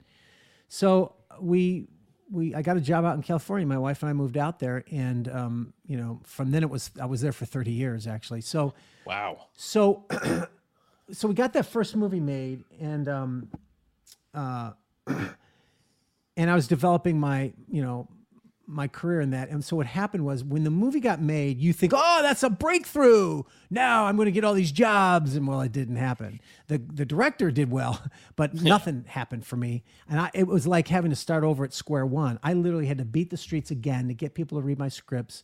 And yeah, there were a few people I was able to contact, and they're like, "Oh yeah, I, I liked your movie." And one guy, I did get him. I got the job for The Visitation, uh, adapting Peretti's novel, The Visitation. I got that because the guy knew, saw Twin Wars and thought I was a good writer. But other than that, it's like it's almost like you're starting all over again. It's it's not. It doesn't just come to you and you're a superstar, you know. And so um, I know how that goes. Yeah, that- that- in this in this venue. yeah. So for the next 10 years, then I was doing graphic. Um, I quit my day job because I had freelancer d- uh, design clients. So I, and I did that so that I could have free time to write when I needed to write for a movie, right? And so for the next 10 years, I was doing less and less graphic design and I was getting a little bit more and more writing work. And that's kind of how it worked. And then, you know, by, at, by some point, you know, I was only, you know, mostly just I still do design like I design my own book covers and stuff, but I don't I don't do it for pay. And um at, at some point then, you know, maybe within those 10 years, I kind of became full-time writing, screenwriting, but um it was still abysmal for for an, an income. And then it got so bad a couple years that right around 2010 where I thought I got to it's not working, and so I, I've got to I've got to expand my horizons. And by the way, this isn't unusual; it happens to a lot of people too. You can be good and still have difficulty. So uh, that was when I decided to start writing novels. Yeah. And and the Noah Primeval was my first novel, and it was That was your first one? yes. You killed it, bro. And, Killed it. and it, You can say it's- that again. It's I been would- kind of it's been rewritten several Wild. times. That's the Dude. benefit of self-publishing, right? Yeah. So, but anyway, th- th- Noah Primeval was on the on the on the on the wave of Kindle when Kindle was first exploding, and it did really well, and I made good money. I thought, Oh, but but uh, interestingly, before I did that, I self-published that. But I I went around with my Noah novel, tried to get an age Christian agent, and con- tried to contact, couldn't get one, couldn't get a Christian publisher to to take it on. They some of them looked at it, but it was just too weird for them. They you know they don't understand originality and it's too risky and all that. I get it. Plus, they were a little bit more R rated um, when I first came out. And oh, I want to read those versions. I no, that's just it's just, you know it, it really was unnecessary. Some it was it really was. It's not a moral issue for me. It's more of a creative, but but I realized that the Christian audience is my main audience, and and um, you know you can you can you can imply something powerfully creatively without being explicit and and I'm I'm actually happy with that. I'm fine. Yeah. However, there is always a little bit of edginess to them. I, I might have a couple of bad words in there once in a while because you have to, to to show that evil, you know. Right. So anyway, no one would take it. So I but self-publishing was just growing and I thought, well, I might as well. I can't do it any any other way. Well, it proved to be the best thing in my life because I'm making far better income as a self-published author now after 10 years it, it, only took like five years to get up to a really good income and um uh and, and like i wouldn't uh, uh like I, I wouldn't write another book for InterVarsity because I make far more money on my yeah. own than I do with that Hollywood Worldviews book. By the way, is still selling really well after 20 years, uh, and and the pittance that I get for uh, royalties I know they're making a lot of money, right? But now I'm making I'm making all the royalties, and and you know it's it's like fifty to seventy percent royalties at the end of the day. You know, um, when you take into account everything, it's about fifty to seventy percent depending on the books. Um, you know, whether it's audiobook or Kindle, blah blah blah, and um, whereas you make like ten percent or less with yeah. with a traditional publisher. So I would not be able to make a living with a traditional publisher anyway, because I'm not a I'm not a superstar. You know, I don't sell millions, right? So, uh, but there are so many of us like that, and um, I realized I had to. If I wrote like one to two books a year, that it it just kept the income steady and you know um some and it's gotten better actually over the years but slowly but at least it keeps it steady if you just keep at least one to two books a year mm-hmm. and so i was doing that cranking them out. In the last couple years, I, because I, I moved to Texas, big move, big change in life, and I, I wrote a couple movies. I was only getting like one book a year for the last couple years, and this year I'm only gonna have one book done too by the end of the year. But um, because of the movies I've but you have a movie, yeah. But that's outstanding. I, I, just want to say, like you, you basically answered any question I could have had. Uh, you know, you, you, the clout from from having a movie out there helped you get published uh, you know, the struggling, but the consistency, the consistency. That's so so awesome. Yeah. It really is. Mean, and if, if you're if you are a writer and such, don't even bother with traditional publishing. They're only interested wow. in I'm serious. Um, they're only interested in celebrities now. And so what that means yeah. is like, well, who are you? What have you done that makes you famous? And what's your audience? What's your audience pull and all this? You've got you end up having to do all the marketing yourself anyway. And yeah, this is yeah. not exaggeration, unless you're a celebrity. Now, yes, of course, if you're some, you know, whatever, uh, Christian movie star or something, you know, and you have a book, they're going to put money into advertising it, but not when you're just a good average writer, like doing, and especially not for fiction, right? So, mm. so you have to do all the work for marketing anyway. They're going to rely on you. So it's like, well, why bother with them? And yeah, there might be a little bit more. They might afford you a little bit wider initial exposure, but it um, uh, just to get started, but it drops off so quickly, and it's better to build a career slowly and and um, because it's the long term that matters if you're going to be a writer and uh, it's building writing series and getting known and you have to do a lot of it's a full-time job um, and you got to market got to do a lot of marketing and spend a lot of money to uh, to make money but record your audio books yep I record. I mean, you do the voice of your own audiobooks, right? But I, I do hire one I, I've listened to. I do all of them myself, and it was because like I I couldn't afford a, an actor to do it, right? So I had to do it. Uh, not everyone has a an okay voice though, so you just have to be honest. Ask or ask some people to be honest and and you know see if you do have the kind of voice that works. I'm a public speaker, so I, I I'm pretty good at that. But um uh but I do have to hire a studio to to record it, and they do all the mixing and stuff because I, I, I don't want to I don't want to learn all that on my own. It's too much work, you know. Yeah. One so benefit I, I, of listening one benefit of listening to you is uh, I started reading Noah Primeval, and then it was great. But I did wonder about a lot of the the pronunciations of the names. When I saw that you read the uh, audiobook yourself, I was like, I'll get right from his mouth how these are supposed to be. So I flipped and I started listening to it because I wanted. To I don't to know hear if I'm always right, pronounce but I, stuff. uh, yeah, I don't know if you're I'm the always author, right, but so it's right. yeah, that's I true, will that's true. say, I will say, I remembered one time that you said Gabriel instead of Gabriel, God, I- and I was like, "See, caught ev- me. ev- everyone, everyone has their thing." Well, so it was so funny. I will say, um, it was great to hear. My my wife was like, "I like." She he, she goes, "Mikael is fine." She said, "Raphael is fine. Uriel is fine." But Gabriel I, sounds I like a hate girl. Gabrielle. I hate Gabriel. And I'm like, no, I get that. Uh, but Well, I you will know- say the most powerful moment for me, which spoiler alert, read it anyway. Um, in Noah Noah, yeah. Yeah. in Noah was when uh, right before um, Methuselah passed, and he he revealed he knew the name of God because my my um my wife was like, "Why are they calling him Elohim? Why are they?" I was like, "Because they haven't been given his name yet. We haven't hit Moses yet. We don't have that. Well, and not even his name. The way we tell people who he is, we don't even have that yet. Yep. So that that moment when he said, "You know, my dad told me his name, Oh, and that's he cool. used it." Oh God, like chills, dude. oh. That's cool. Oh man, I, I, I, well, and that's the thing. Like, I, I finished listening to that, and I was like, I need to, I need to get this back on the calendar. I need to talk to this dude because I want, I, there's so much. I, well, I have a lot of questions, but I like, I've tried to sit down and write a book about 90 times. In fact, the last time I sat down to write a book, I've been doing this podcast thing for how many years, Ryan? Since what, 2016? 2019. right? Well, this particular iteration says 2019, but 2016 is when we when I started. yeah, you did the earlier episodes. Yeah. Um, you know, I've been doing this for good lord years now. Um, but what's funny is I started writing that book, and that's what changed the the podcast completely because before it was very political and all of that. But I wrote down, I started writing my book, and in it I quoted Jack Kerouac, which is where I get the the name the Mad Ones from, because I love that quote from the I.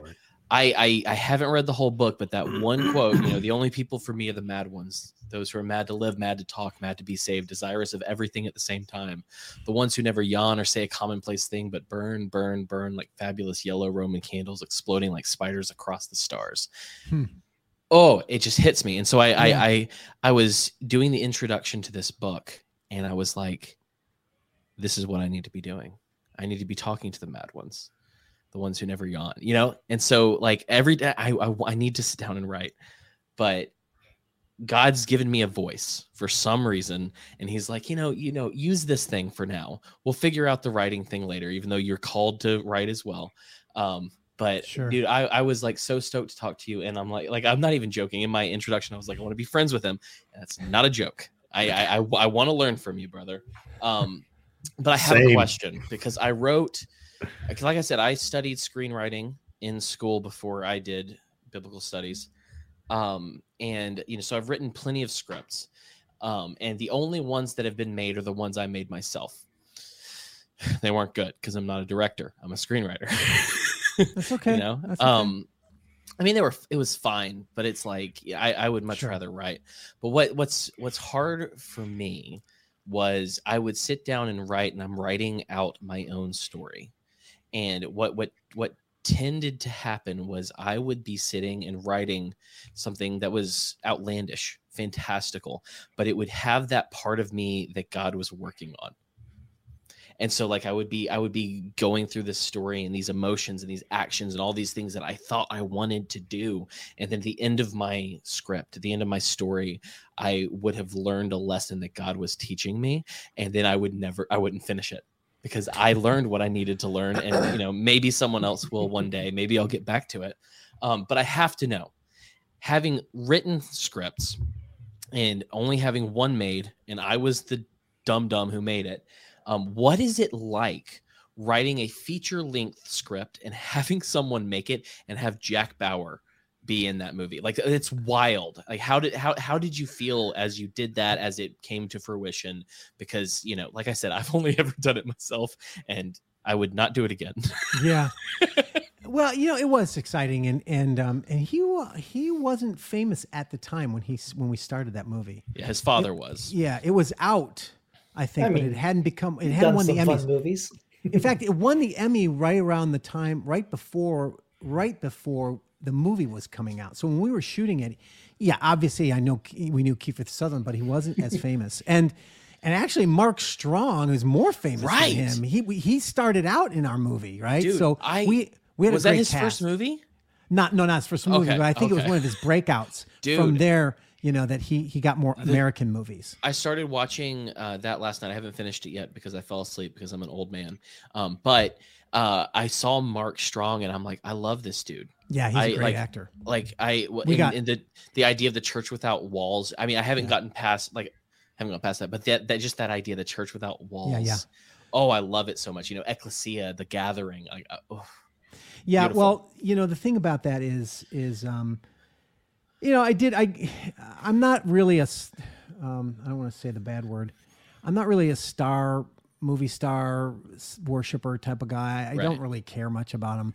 Um and you know, I did meet him, but but uh, it was more exciting to meet the um there were actors who had acted in Akira Kurosawa movies. He was a famous Japanese director, did the Seven Samurai and and Right. movies like that. There, that was cool meeting them. Oh, yeah. But my most my most encouraging moment, my most um, because I was there for some of the shooting, you know. Um, my most exciting moment was uh, I was sitting in the canteen tent, was a small little place, you know, and there's all these extras, and they don't tell extras about the script. They just tell them, you know, you're you're prisoners of war, do this or that, right? So they're like, I'm I'm in there getting a snack, and there's a handful of them there, and they're like, they're talking, they're like, what is this movie about anyway, right?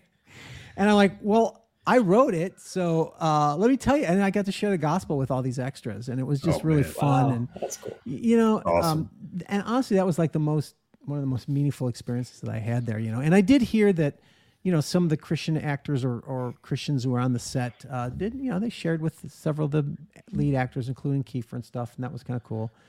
Um, but uh, it was exciting, but it making a movie is very boring, actually. Yeah. It- uh, because it, it, you know, it's not like you see it on the big screen. It's actually more boring in real life. It's weird, but um, and a lot of stuff is just talking. You know, maybe you might do an exciting uh, stunt or something occasionally, but a lot of it's not. It's just you know shooting, and walking around, doing this and that, and um, uh, and they redo many takes, and then they have equipment problems so you're sitting around. So there's a lot of if you're not if you're not involved you're just sitting around waiting and almost nothing happens most of the time. So well, even if you are involved, like I, I, I've taken part in a couple of um, feature films, and you know, I was, I had my little job, and it was, it was just, I don't want to do that. It's awful. But Yeah. there is one. I, I won't retell the story, but Ryan will know what I'm talking about. There was one time I worked You could on retell the story.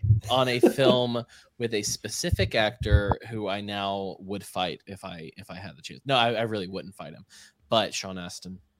ah, Freaking Sean Astin, man. Have I told you that story, uh, Coop? You you you brought it up the last time I was on the show, but I you need to regale everybody with it again. But just keep it the short version. Keep it short and funny. It was hilarious, and I. Yeah. So uh, I'll tell you this real quick. Um, this is a, a common feature, and it's been on part of my show for the last what eight years, um, on and off. Uh, but I was called because I look. I used to have longer hair. Right now, I'm growing it back.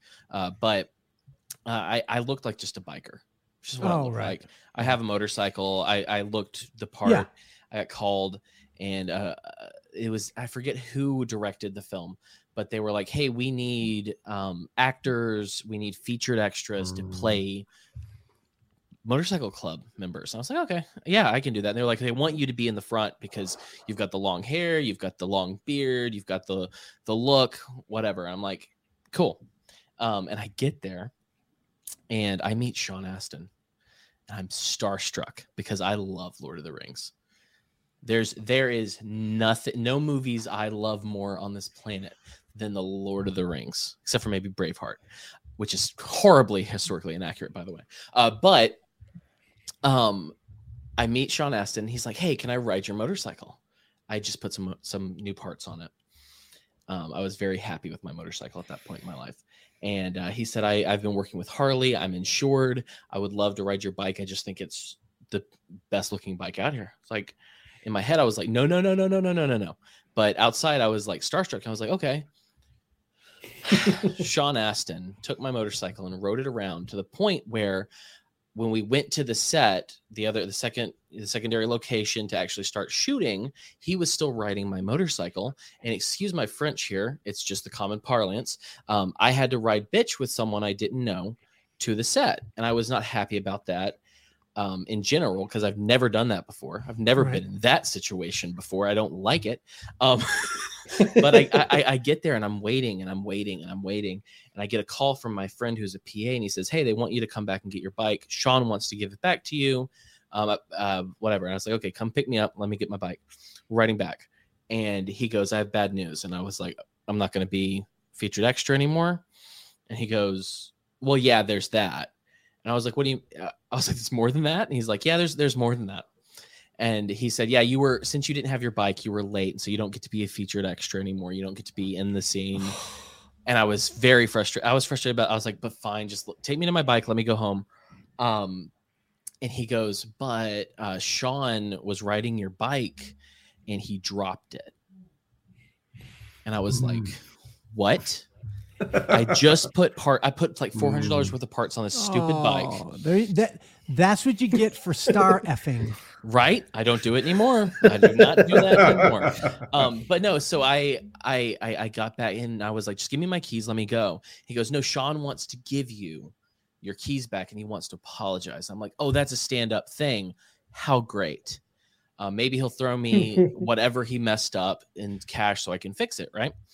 I get there. Sean Astin, uh, I, I walk up and I look at my bike before I see him. I go to his trailer, and literally out of the like nine out of 10 of the parts that I had just put on were scuffed and messed up. Oh. So mad. Mm. so mad. And so yeah. I walk up and I knock on the trailer. Sean Astin comes out and he goes, Oh, here are your keys. And I was like, he's going to apologize. He's going to offer to pay for this. You know, I just put these things on myself. I'm very proud of it. Um, and he goes, This dude looks at me Brian, and he says, Hey, let me ask you a question. Thanks for letting me ride your bike, by the way. Um, uh, here's a question. When you're riding and you come to a stop, what do you do so that the motorcycle doesn't fall down when you come to a stop? And I said, Oh, oh my God.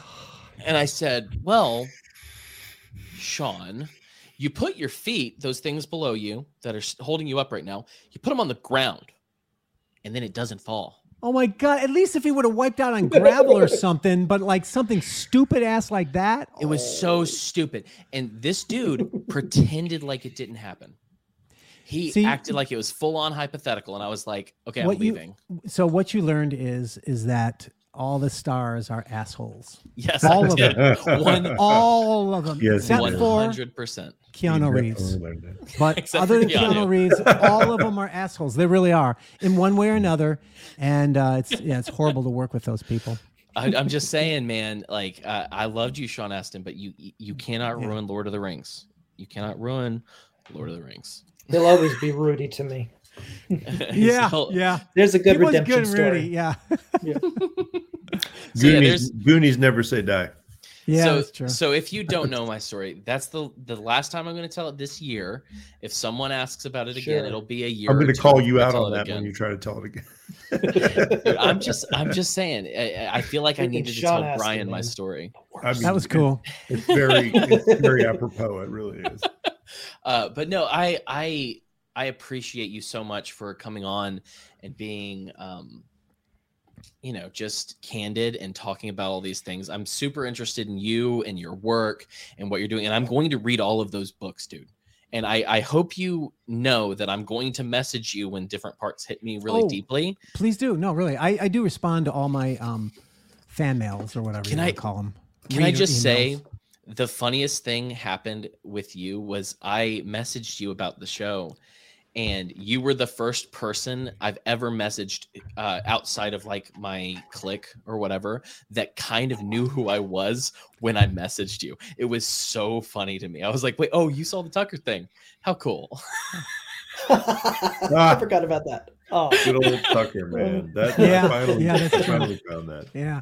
Um, thank you. So I have so many more questions. I'm going to want to pick your brain some more. And honestly, I I really do want to figure out how to do something and work with you on, on something because I'm I mean, you can say no, but um I, I'm just saying I am so interested in what you've done and I'd love to pick your brain more. It's on the show later for sure, if Sure. not anything else. Well, you know, um, uh, my latest movie just came out. Maybe if you want to have me on again later, uh, I don't know if it's still around, but my latest movie came out. It's called My Son Hunter. I I've seen I I'm saw you tweet about about this. It is the it is the movie made the uh, it's a political satire. It's not a documentary about Hunter Biden's laptop, and I wrote it, Lord. and it's my baby. I my idea. My I wrote it, and uh, real, I'm I'm proud of the writing. Um, it was it was a low budget movie, and um, you know I had some creative differences, shall we say, with the with uh, the director and producers. But um, anyway, you can you can watch that at mysonhunter.com, and it's it's actually being uh, distributed by Breitbart. But it is Okay. very political and all that kind of stuff. So if you don't want to talk about politics, that's fine with me. I don't care. Oh no, we can talk about that. I I, I I, wanted to ask about that. I was curious when I Yeah. saw it. Yeah. just so you know, wait, like some I Breitbart documentary about. yeah, no, Hunter no, no. Biden. Then I saw your name and I went, wait, what? Yeah. Now I'm interested. we we made the movie and then they found a distributor so basically it's like they you know they would go around to what cr- what conservative powerhouses are there out there who could help us distribute? Because the people who made this movie they're just little independent filmmakers you know and and uh, so they didn't we didn't have distribution. And the best one they found and breitbart has a big audience huge audience right? So uh so yeah breitbart was willing to take it up and yeah they make it look like it's their movie but they they're just distributing it. Yeah. I, well, I'm definitely gonna watch it because I mean, I don't do I don't necessarily do political stuff on this show anymore or in life in general. Yeah. I'm, I'm just kind of f- full on in the kingdom right now. That's where I am. Um, Says the but guy who was on Tucker Carlson just recently. it's true. I was in Tucker. I I don't was do on. political. I except was on- In front of well, also, people. I'm essentially the um the co-host of the propaganda report where I make fun of Hunter Biden every chance I get. So I mean, it's like ah, okay. it's it's like yeah i don't do it here Yeah, but yeah. I, you know i'm i'm all about uh bringing out the lies and showing where the lies are Yeah, well, this the, the thing about the movie is though it's you know it's done very creatively. I you know it's it because it's a lot of information that would be boring, and I'm about entertaining, and so we could talk a lot about the creativity Amen. of it and, Dude, and be fine. i am 100% down to talk about that and i need to watch it but uh yeah no that that video of him in the sauna did you see that one? No, Oh boy this. I had some fun with that one Oh, you probably know more about it than I do. hunter's s- gross After I finished writing it, I moved on to other stuff, and like I don't want to hear any more about Hunter Biden. moved on quick. Yeah. oh boy uh yeah no i appreciate you coming on um do you have any Thanks for other having me, guys. questions you no, guys other than ask just other than just to tell people, you know, um, all my books are in audio, paperback, and um, Kindle on Amazon exclusively. Yeah. And um, yeah, and you uh, i will say you can grab a copy of um, noah primeval in all those forms in the description so it'll be on the website it'll be below me in uh, below us in youtube Rokfin etc and then my my website, which is godawa.com, my name G O D A W A.com.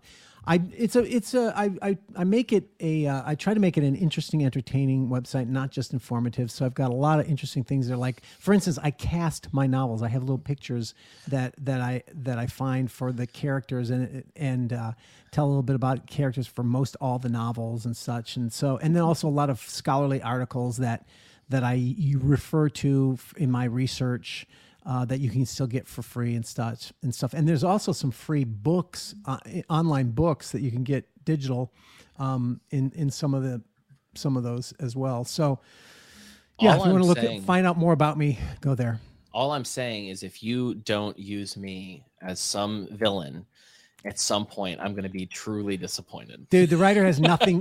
the writer has no power. Is not known. Nobody even knows I wrote that movie. Barely. no, no, I'm talking about like uh, for your. You said you cast your stories.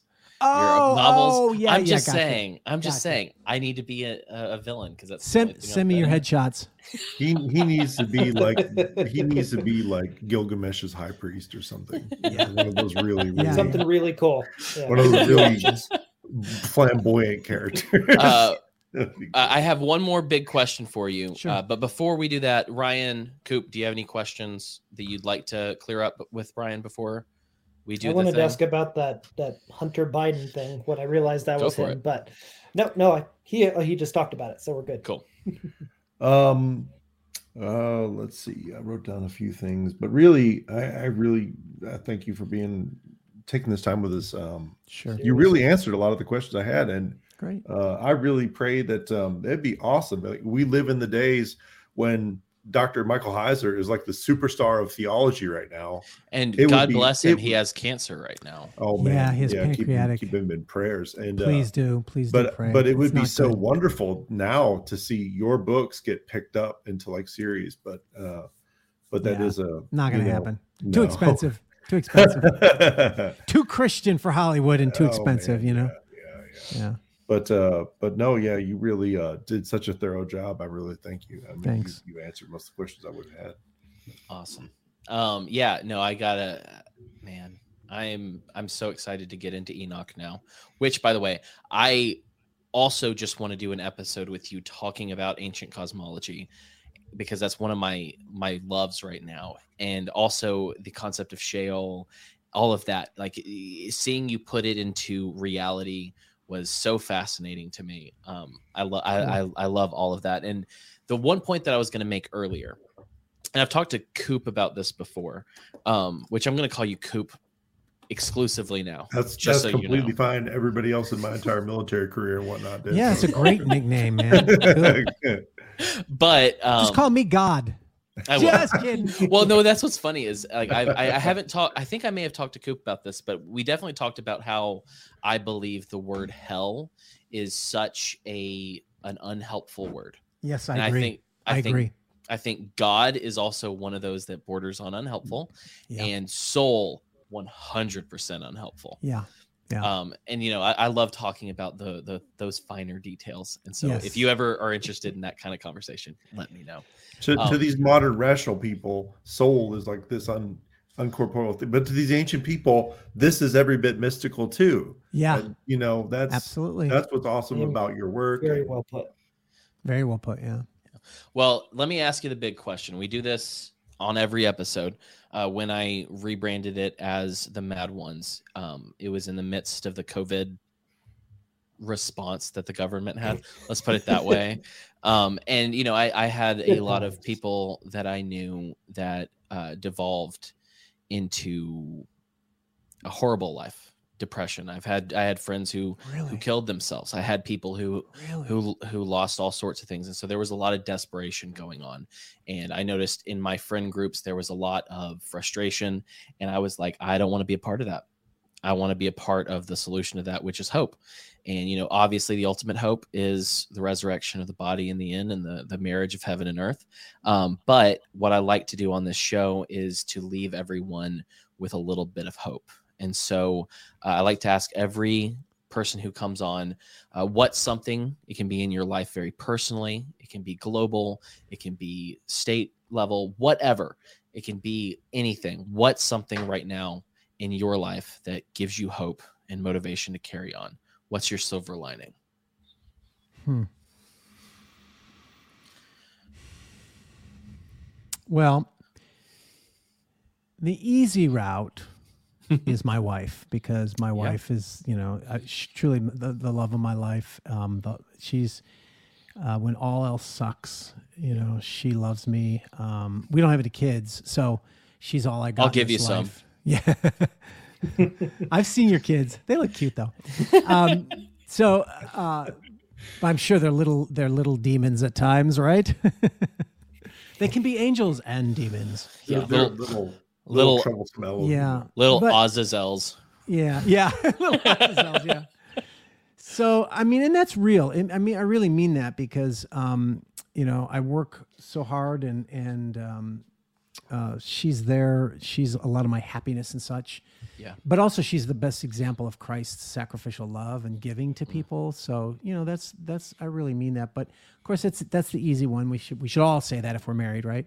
Right. But um, but it really is true. But you know, I, I was just talking to ano- another brother about this today, and and I would have to say that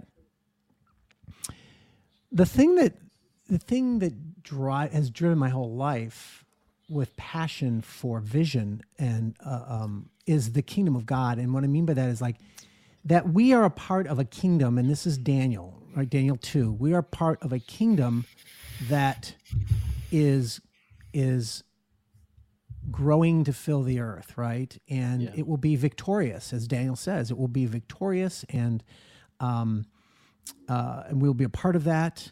And uh, and so my understanding of how that's what we're a part of, you know, the Danielic kingdom of God on earth, and his his church, his people are the ones that it grows through, and all that stuff. Well, that's that's the thing that pull, drives me. That's the, the the the higher cause that I'm that I'm committed to. That that keeps me going. That gives me meaning in my life. And I even look, I even have Christians in my life who who are like struggling with finding meaning, you know. So, oh, God's my job. And, mm-hmm. you know, they go to church and they pray, they read the Bible, but it's just like, oh, you know, I just, I'm looking for, I can't tell you amount of Christians, you know, just feel empty and I feel like I need a purpose. And like, what? Like, right. You're, you're part of the kingdom of God. Do something. Get a vision to do something, you know, for the kingdom. And and that's where you find that meaning and purpose. And all my stories are, of course, about that. So as I'm writing, I'm studying the Bible sometimes five hours a day, six hours a day. You know, I'm I'm I'm privileged in that sense. But even before I was doing that, you know, that that that the fact that we are part of a victorious kingdom of God is the is that hopeful and especially through these hard times that get so bad that you just go man you know Yeah. I feel you. can it get any worse Right. so, I yeah so- It's be it's beautifully already, but not yet. yeah and and i i'm i'm in full agreement with you on that like i said i i used to do a lot more um political stuff and i don't anymore because kingdom man Yeah. freaking kingdom Yeah. uh and that's that's why i love being able to hang out with uh ryan and coop digitally at this point um but it's these are people that that think and they they exercise the kingdom and uh man it's so beautiful we, we jesus used a lot of jubilee language when he was on earth Yeah. and that is where we should be living is in the kingdom in the jubilee Yeah. So thank you so much for coming on. I want to talk me. again. I want to talk more. um i appreciate you very much. Uh like like you said before um i'll go ahead and give them a rundown. If you would like to read noah primeval primeval or any of his other books that he has self-published they're on kindle and kindle unlimited you can read them for free. Yeah. um if you have audible i mean by all means get a free um subscription to that and get the free book and r- listen to him read noah primeval it's well worth it um, and so all of the links that I have, which are my um, what's what's the word uh, associate links or whatever, so I Yeah. get a little cash off of it if you buy it through those links. So go to those. Um, those are below. Um, if you'd like to check out his Twitter and what he's doing, I don't know how often he uses it, but you can do that at Brian Godawa. That's where I got in touch with you. So oh that's true but facebook i'm i'm more i'm i'm, I'm more on facebook than i would be on twitter but yeah Yeah. Um, and also you can go to godawa.com. Yeah. Like I said, all these links are down below. Again, thank you so much. I'll I'll let you go get back to the light of your life and your love. And uh thank you. I appreciate thank you guys See ya. All right. So for the rest of you, I have to do the cleanup. Got to do the things. So, uh, Coop's gonna come back for a couple episodes. I don't know how many. I'm just sending the people that I I gel with well and are smart. It's like Ryan and and Cody and everyone. Like if anyone wants to be a part of the show, that's you know, uh, don't mom, don't send me. Ugh. PP Steve said everyone text Cam a Sean Astin gif, and my mo- and my mother said done. Not okay. Uh, but no, so we're gonna have some really cool stuff, and I wanted to go ahead and let people know what's going on with that. Um, if I can find my document where I have everything written down, um, there it is. Okay, so next week, okay, I don't know if you know this, Ryan. I think you know this, Coop. Uh, but I we talked to a guy named Nick Quint um, a month or two ago about women in the ministry and if they have a place in it and he took the pro position that women should be brought into the ministry. And I decided let's find a hardline Calvinist. Let's find someone who disagrees vociferously and let's have him do a rebuttal. And so next week, I'm going to be talking to a guy I know from college, a friend named Nick Potts, who works for the Gospel Forum, and he's gonna he's gonna disagree. And so we're gonna do that, and I'm gonna I'm gonna hear his case. I think it's worth hearing both cases and not having a debate because de- I don't like debates. I'm not into that. Um, Debates are pointless. Can, can a debate affect the truth? No, it cannot. No, it cannot.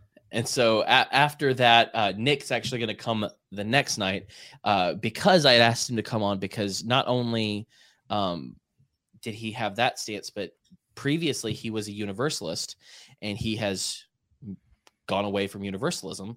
And I want to hear his best case for universalism and his why he decided that that wasn't the case. And so he's going to be coming right after that. And then we, I have Naomi Wright coming on, and I'm like, I'm not sure, but I feel like Jessica might be coming back for that one. I don't know. Uh, but she, her dad was a cult leader. He started his own cult, polygamous cult. And uh, she got out of that life after a while, and she's still Christian, which is wild. Because most of the time, like when we talked to Ben Brown, who was uh, part of a Mormon polygamous cult, um, he he's definitely not Mormon or Christian or what anything now. Mm. but she she she kept with the faith and that fascinates me. Um and then after that coop's coming back. We're going to be talking to uh, our boy izzy centric israel petty about uh, he is a self-described um paranormal researcher and demonologist. This was going to be an october episode but i took a break. We're going to do it. It's going to be fun. Um beyond that Get, get ready because it's gonna be weird. i hope so this one was weird let's make it weirder It's gonna Um, be super weird. It's gonna be a hope lot of so. fun. It's gonna be super fun. um, Ryan, you were on Twitter at Technoagrist. Uh, is there? Do you want to? If you want to listen to his show that he hasn't done in a while, you can go to in a long time. Yeah. Yeah, it's been a, it's been a hot minute. Come on, Um, is man. is there anything else you want people to know? I, I don't think there is, but you can Nope, go to not what- really. what's your, what's your website? How to pray in tongues.com. From a long time ago. Let's just stick with Techno Technoagorist on Twitter. Uh, uh, and then Coop is, of course, on TikTok. That's where I met him. That's where he does a lot of work. He's also on Instagram. Uh, he's Yeah. not on Twitter, which I don't understand. I don't, Bro. you know, that's a Why real don't debate it? sphere, and I'm an angry enough person as it is. It's- You probably see, but- couldn't tell from this episode. It's not so. It's it's only a debate sphere if you choose to be that way. You can just mock people and have fun. You lie. That's what I do. you lie. I'm just. I have so much fun on that daggum I website. mean, Um, hey, But you can Good. find Coop we'll see. anywhere at the muted flag. that's right. And you Uh, you have a YouTube channel? Is that up yet? yes. Or It, no, I do have a YouTube channel. It does not. I'm at 93 subscribers. I do not have a. Nice. You, I do not have a unique URL. But if you search my channel, the Muted Flag on YouTube, you will see it. And I'm going to be starting to put out some YouTube specific content here pretty soon. So guys, I how many did you said 93? 93, seven short. And thanks, bro. Seven. Seven. Six, All- six all of more you- I get a unique URL. All of you who are listening, go and follow, subscribe to his YouTube channel so we can get a unique URL. I remember when I got mine, I was so thrilled, dude. I'm gonna have to do the PewDiePie 100 special. You know, I'm gonna have to play Call of Duty and and just be like, yeah, I got a hundred subscribers. but uh, Uh, so yeah. yeah, at the muted flag everywhere. Uh, for me, patreon.com slash the mad ones if you want to help keep this thing going, if you want to keep the coffers full and let us help us pay for all of the dumb things I have to pay for, which luckily I have a good friend in Ryan who helps with a lot of this stuff, and I'm truly grateful for Ryan. Um, patreon.com slash the mad ones. We I will be resurrecting monthly um, Zoom hangouts, parties, games, etc. very soon. So uh, patreon.com slash the mad ones for that. I will be dropping a new tank top, um, which I think is funny. I just love the tank tops. Uh, but no, it's it's it's it's it's a tank top that I designed um, in conjunction with Brad Binkley from the Propaganda Report, because mm. there's an inside joke that we're we are black tank top bros in the black tank top club because of something that happened very early on when we started working together, and everyone talks about it that's a fan of that show, and so now you're going to be able to be a part of it and have a really pretty cool looking tank top that I, I designed. Uh, but if you want that or any of the shirts that I have designed, my wife has designed one that is more female centric. You can go to wearethemadOnes.com slash store. I, of course, am on Twitter most of the day at Ham Carlos because Justin Trudeau's a little butthole and I lost at Cam Harless. I'm on TikTok at Cam Harless. You don't have to go there. I don't I don't do much there. I just talk to my buddies on, on, TikTok and make fun of Judaizers. Um, if you're listening, you can watch weekly Thursdays, 8:30 p.m. Eastern Time on youtube.com slash the mad ones.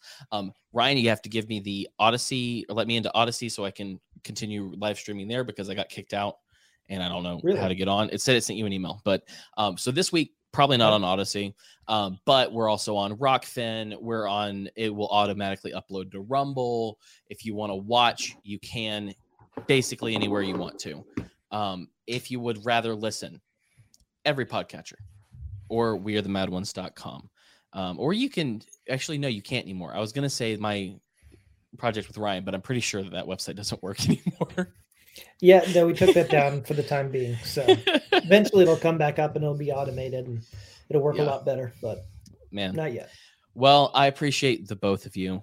Um, I'm glad you both got to come because you both had questions that I didn't have and thoughts that I didn't have. And I love when there's a collaborative sense of filling the gaps because I'm just like ancient cosmology. Let's please talk about ancient cosmology. And y'all are like movies and writing. And I'm like, perfect. This is great. Wonderful.